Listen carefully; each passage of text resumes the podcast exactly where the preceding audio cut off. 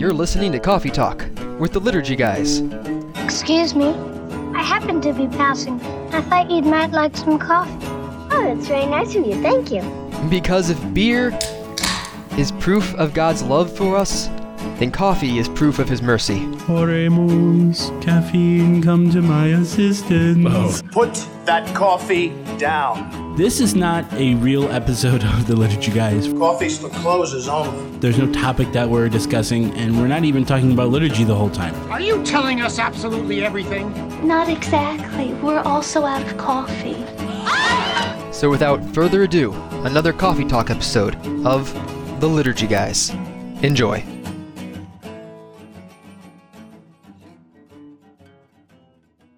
Oh, oh, hello, Denis. Hello, Tasmania. Good morning, Tasmania. 90% of our listeners are from Tasmania. Do you know where Tasmania is? It's um, right underneath Australia. It's this tiny little island. Yeah, and we actually have listeners in Tasmania. Can you believe it? Wait, we that? do? We do. just joking. No, you're serious. We have listeners in Tasmania. It's an island, as you say, separated from the mainland on the south side there by the Bass Strait, B A S S. And Chris's brother in law was just there because he has have relatives in Tasmania. And he said there's people in Tasmania who listen. So, hello, Tasmania. Good morning, Vietnam. And hello, Tasmania. Hello, Cleveland. That's So- Chris's thing. So, hello, Tasmanians related to the Johnsons, especially. Thanks for listening. That's great. Yeah. Wait, he has family from there? Yeah, their father, I don't know, somehow they have relations in uh, Australia. So, uh, coffee talk. Yeah. We didn't I- Mm-hmm. know what we were going to talk about, and you're like, let me see. And you just sat there and closed your eyes, and, like, "Uh," and then you're like, boom, okay, ready. So, I have no idea what's coming next. Yeah, that's fine. That's good. That's exactly the way I want it.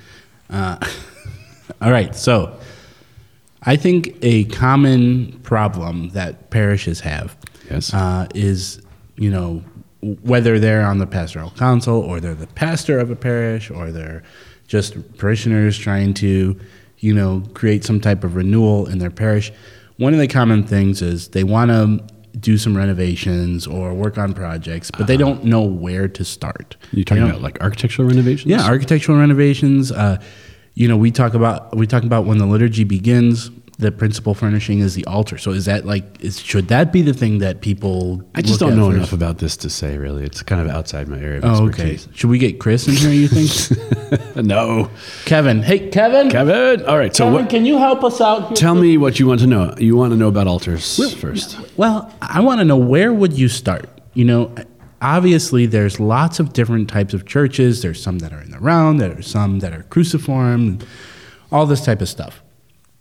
But is there kind of a set list of, you know, start here, then do this, then do this, then do this? Like I, I know that you often talk about, you know, you're not going to renovate the entire building, but here are some principles that you can go by that say, if you did this, it'd go a long way on a even a light budget. Well, sure. I mean, diocesan offices of worship often have sort of checklists and guidelines, but usually they're very practical. There's almost no theology um, in most sort of guidelines for architecture. Even the Built of Living Stones, which is the bishop's document in America, is it's not that theological. It's very practical. This is what this is. This is how it is. So you got to think big picture. What word am I going to start with, Jesse? Well, ontology, Yes, ontology is the and study of possibly eschatology. being. Well, yeah, there's a lot of good ologies. You know, one of the aspects, one of the ontological questions is quidditas. oh, Do you know what quid? I've never heard you say you that know word what before. quid means in Latin? It's like half a pence. That's a. I don't even know what Quid a is a pound in Latin slang. Oh, Like really? we say buck for a dollar. Oh, I know Twenty. Hmm. quid is twenty. I think twenty pounds. The British listeners can correct me if I'm wrong. Uh, it's because I watch Downton Abbey all the time. I had to look it up. you literally used that to make a point in the office today. yes, exactly. So, um, quidditas is the whatness. You know, Whoa. So vero is true, veritas is truth. What Mm-hmm. the whatness of something is an ontological question. What's the, what is the thing? So what's a church? What's an altar? What's a pew? What's a celebrant chair? What does it signify? What does it mean? So you A brought it. skin for liturgical action. You brought up eschatology, but eschatology is this glory of the end times, this anticipated glory of heaven. So that's the first thing. Everything in the church, anticipated glory of heaven. So, what does that mean? Everything that's touched is going to be the finest materials, the most careful craftsmanship. It's going to be uh, colorful, shiny, radiant, where- but- so where do you start? Sparkly. Say, with the vestments, with the well, it depends on your budget. You know, if you don't have much money, start with the music. Music's free. You're paying a Oh. director anyway, probably. So you have a choice between some song about us and some music that reveals the nature, the order, the perfection, the harmony, the glory of God. Do that instead, right? So start with the books. So, you know, one of the things we talk about here in the Liturgical Institute, which is where we are, that is where we are. Mundelein, Illinois, is um, that the books, the church's books, are the guarantee of what God wants, like how God wants to be worshipped. We don't say that too often. It's sort of legalistic. and also kind of sounds pompous, like we know what we God, know what God wants. wants. But you know what? What does Lambert Beauduin say? The church is the continuing action of Christ in the world. It's the mystical body. Mm-hmm. So he was healing people. He was anointing people. He was priest, prophet, and king. He was all that. He went back to the Father and he said, My work will continue through you. Hey, people, right? You will be me with a head and members. And so the members do certain things, the head guides them. The church then is the voice of Christ on earth. Now, we're not talking about any individual who might be a flawed person. We're talking about official teaching, the magisterial level, different levels of authority. So, when the church gives you the book of how to pray, that's what God is speaking to us about how we should pray and how he wants to be worshiped. And the norms that govern that are how God wants to be worshiped, at least the best we can figure it out right now. Mm-hmm. So there's a human element in it all the time, of course. But pretty much that's the place you start. That's one guarantee of the right and safe way to begin. And then the Ars celebrandi makes it even better. Do you know what that means? That means the art of celebrating. Yes, the art of celebrating. So if a priest That's a pirate's favorite liturgical phrase. Ars celebrandi, yes, on September 19th especially. Yeah, you know true. what September 19th is? Talk like a pirate day. See, that's great. But we like to po- talk Do you know like what November pirate. 22nd is? Don't talk like a pirate day. Sing like St. Cecilia Day. Is- Isn't that sad that you know when the Pirate Day is and you don't know when St. Cecilia is? I, I'm Wow. sorry. That's Tra le sollecitudini Day, too. God bless you. Yeah, exactly. So, how can you be heavenly? Right. Totally free. Priest, don't be an idiot. That's a Mm-hmm. start. How would God address God? How would, if Christ were walking down the aisle, Brothers how- and sisters, friends and family. How would he do it? Oh, What kind of regal bearing would he have as the Lord of all time? At the same time, how accessible would he be without selling himself out as a cheapo, you know, comedian, stand-up comedian, right? You want Christ to be nice to you, right? Because he's the good mm-hmm. shepherd, but he's also standing at the right hand of the Father, who's exercising the priestly office of Jesus Christ. So he's perfectly kind, but he's also perfectly God. So he's human, he knows us, but he's God, and so he's beyond us. He bridges that gap. So if you make a silly joke outside the time of the homily, probably you're just diminishing the reality of the heavenly realities coming through. If the music is kind of trashy and and that stuff's free, like you said. yeah, and a vestment is not free, but you can buy one for 150 bucks, or you can buy one for 900 dollars. It's not going to break the bank of most parishes, mm-hmm. and have a much more dignified thing. You know, does it have a lining, a, a, like a gold lining, for instance, instead of paper thin? Does it have an edging of some gold trim that suddenly takes this piece of cloth and brings it to a heavenly glory? Those are just simple things to, to let the heavenly reality come through. Are the servers, altar servers, are they wearing albs, or are they just walking around in their sneakers?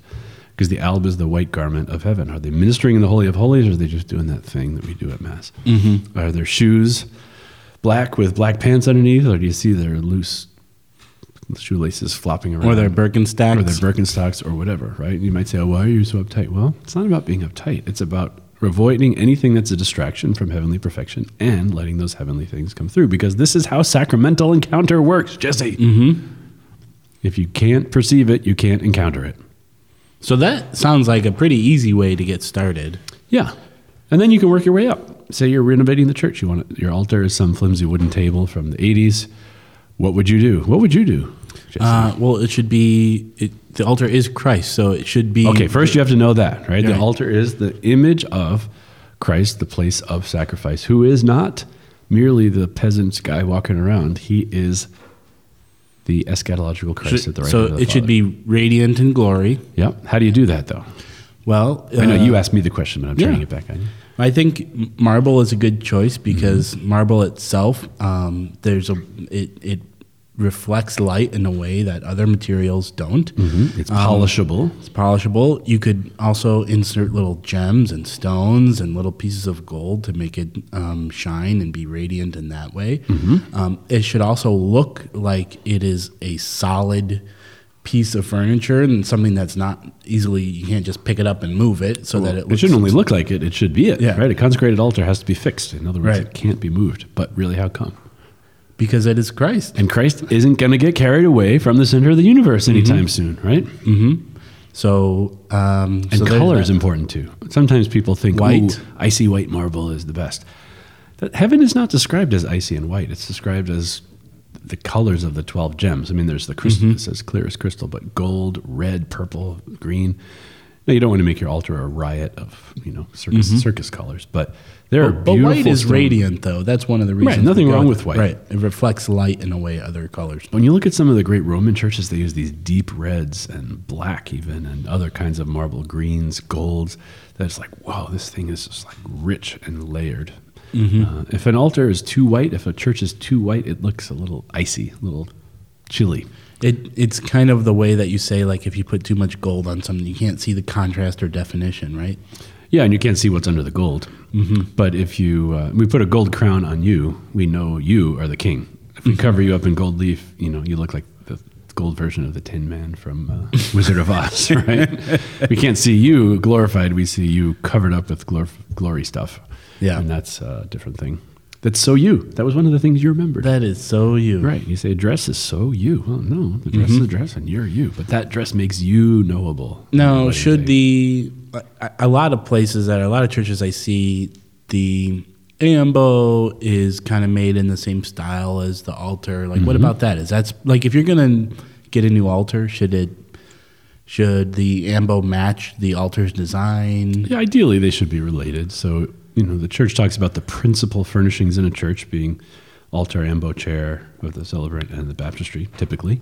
And it's nice to have them all coherent, you know, designed to say Christ is present in the Word, Christ is present in the Eucharist, baptism leads you to the Eucharist, the chair is the seat of authority of Christ among his people as the priest or the bishop. And so when they all design together, they have a kind of unity and coherence. Should you have like a marble chair though, or should it? It's hard to have a marble chair. Sometimes when people try it, it's hard, but it's it's been done. I mean, if you look at some of the early cathedrals and even some of the newly renovated cathedrals, um, they're doing some pretty good stuff. It has to look like a chair, though. It can't look like this weird altar thing you're sitting on. You know, Right. I've seen some weird celebrant chairs in my day. lots of them. Yeah, it, it can't look too domestic. You know, sometimes people get these antique chairs from 19th century and they sort of stick them in there. But there's a great tradition of wooden chairs and other things that are fine, especially in the Gothic tradition in the 19th century. What about um, like painting and murals? Are those more costly things to do, or Well, nothing's free, but paint is your cheapo friend. yeah? Paint gives you a lot of bang. And I have a lot of cheapo buck. friends like Yeah, Kevin. like me. um, and you're buying me lunch on Friday because you lost the NCAA bracket. I didn't ha. agree to this, but I will do it. Your- it was your idea to bet the lunch for the loser. I, I kept so- asking you if you want if you Yeah, wanted. I'm the one who didn't agree. You're the one who agreed. Anyway, right. go Virginia. Go who's? Wah wah wah wah. You know. Anyway, um, what were we saying? Oh, murals, paint. Yeah. Here's the thing. You Is know, carpet your cheapo friend? carpet can be okay. Not cheapo carpet. Mm-hmm. You know, usually people put carpet in a church for whatever reason, and they buy the cheapest carpet, industrial carpet that can stand up to lots of people walking on it, and then it looks like cheapo carpet. And you go to your public library, and they've done all this fancy carpeting, and your church is the ugliest thing mm-hmm. around. But there are lovely carpets out there, often for hotel and institutional use, that have patterns and flowers woven into them and stuff. So you can do a lot of good things with carpet if you're careful about it. But a hard surface is usually considered better. It's more public. It's mm-hmm. more enduring, lasts forever.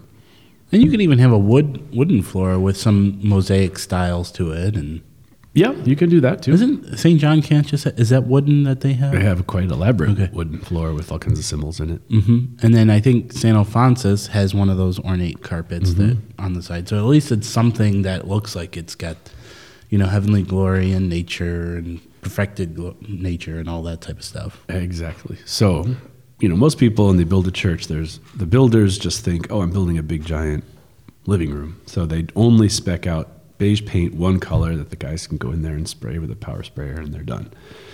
But you really have to think about a church is not your house. You know, if you went into your brand new built house and all the walls were beige, you'd be like, well, yeah, that's what the builder did. I probably spent more time picking out the colors in my house than Right. some churches. Right, and that's true. so, if you're going to have a sky over your heavenly Jerusalem, you know maybe you want your ceiling to be blue. Maybe you want it to have stars on it. Suddenly, it's not just the beige ceiling; it's the heavenly, cosmic, radiant totality of you know outside of time and space. That suddenly the church starts to look churchy, and that paint not that expensive. You know, paint, mm-hmm. the, paint the ceiling blue with a spray gun and get a church furnishings company to put some stars up there. And man, your church is different. For not Didn't a you say there was some Newman Center or some college campus that just had the students Mm-hmm. paint the apse and then they painted the stars on the ceiling? And Yeah, I forget where that was now. I was just at the Newman Center at Salt Lake City at the University of Utah, and they have a little tiny chapel where the Blessed Sacrament is reserved, and it's painted sort of a scarlet red on the walls. It's very small, uh, just a little bigger than this table we're sitting at right now. And they have uh, acoustic tiles on the ceiling, but then they painted in dark blue, and then there are these little stars. They're like pins that, that you just pushed in, and so it wasn't pricey. But boy, is it effective! You go in there and you're like, oh wow, I'm in. Suddenly, I'm in. What if I put some of those Jerusalem. plastic glow in the dark stars on the ceiling? Well, Like I had in my bedroom when I was 10 years old. The challenge with stuff, if it's cheap, the part of the problem is it's not worthy of God. But part of it is you're more compelled to think about its cheapness than its sacramental reality. So that's the thing about sacramental realities is invisible spiritual realities have to come through them. So in a sense, the thing that's put up there is supposed to make you forget the thing that's put up there. Not- Yeah. oh, yeah. So if you meet the king, you're not thinking, "Oh, here's this person looking in sweatpants, looking dumb." You're like, "Oh, the king." And the way you meet the king is when the king carries himself like a king, is dressed like a king, is doing king stuff. So as soon as you It's these break- little pieces that create one picture. Yeah, and because they are what they are, and not something else, they don't draw attention to themselves. It's through their perfection that the spiritual realities come through. And so, if the altar looks stupid, all you say is, "Why is that altar so stupid?" Instead of, mm-hmm. "Oh, there's this radiant image of Christ present among His people."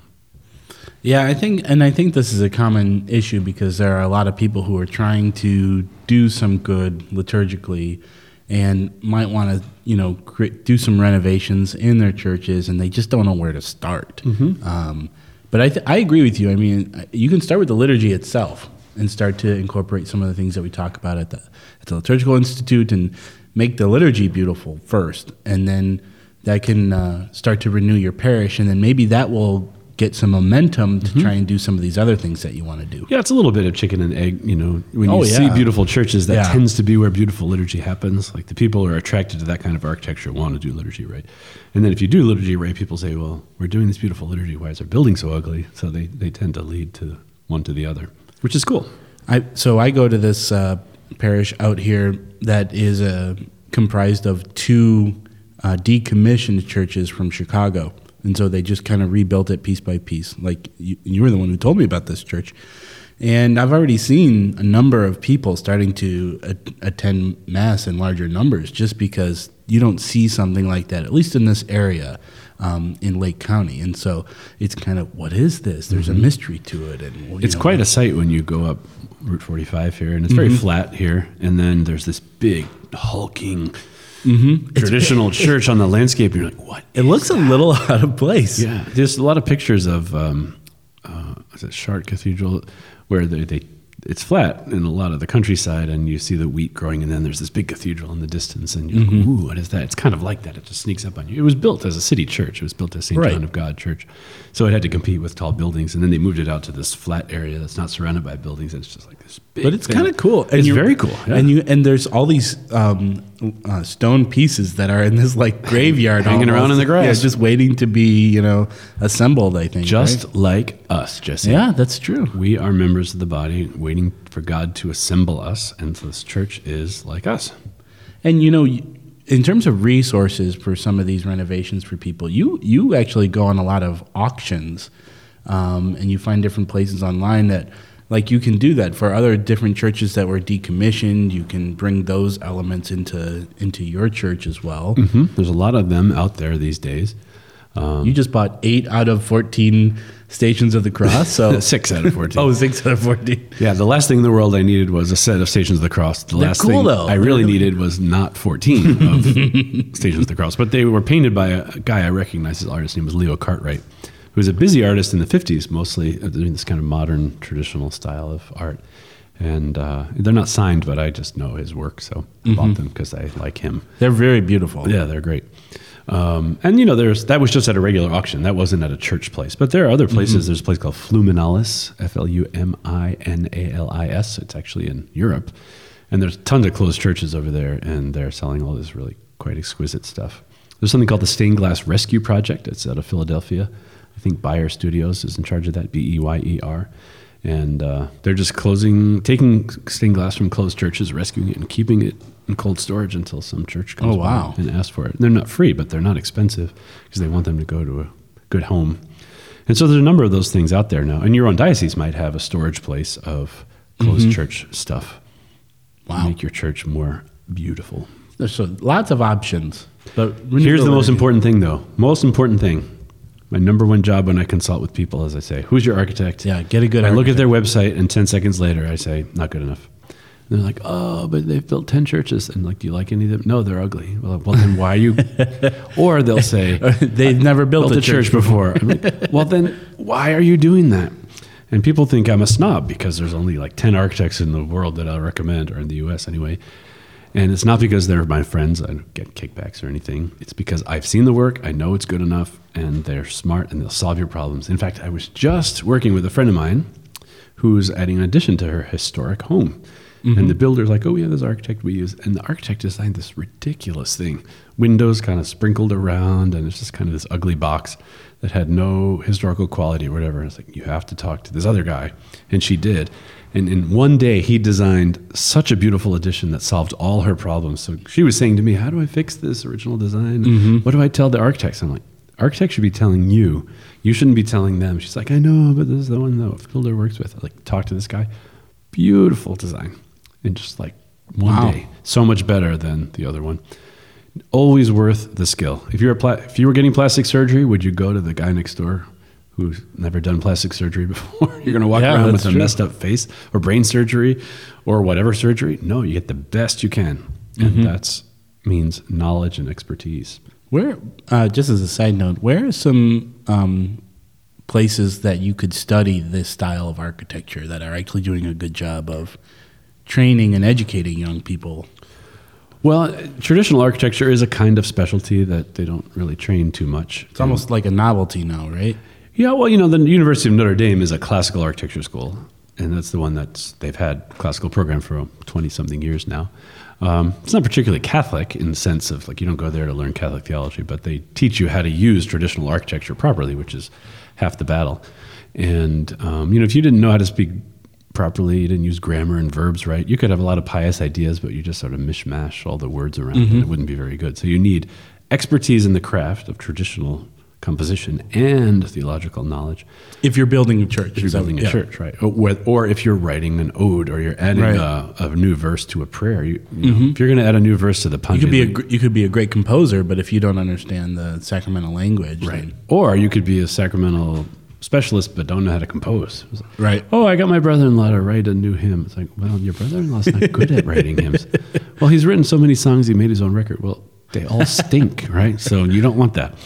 Um, so Nor- University of Notre Dame, or Notre Dame, Mm-hmm. Indiana, uh, CUA, Catholic University of America, just started a classical program in their architecture school about two years ago now. They're young, but they're doing quite uh, quite well. Awesome. That's And great. then if you want to learn the theological side of it, you come to the Liturgical Institute yeah, that's true.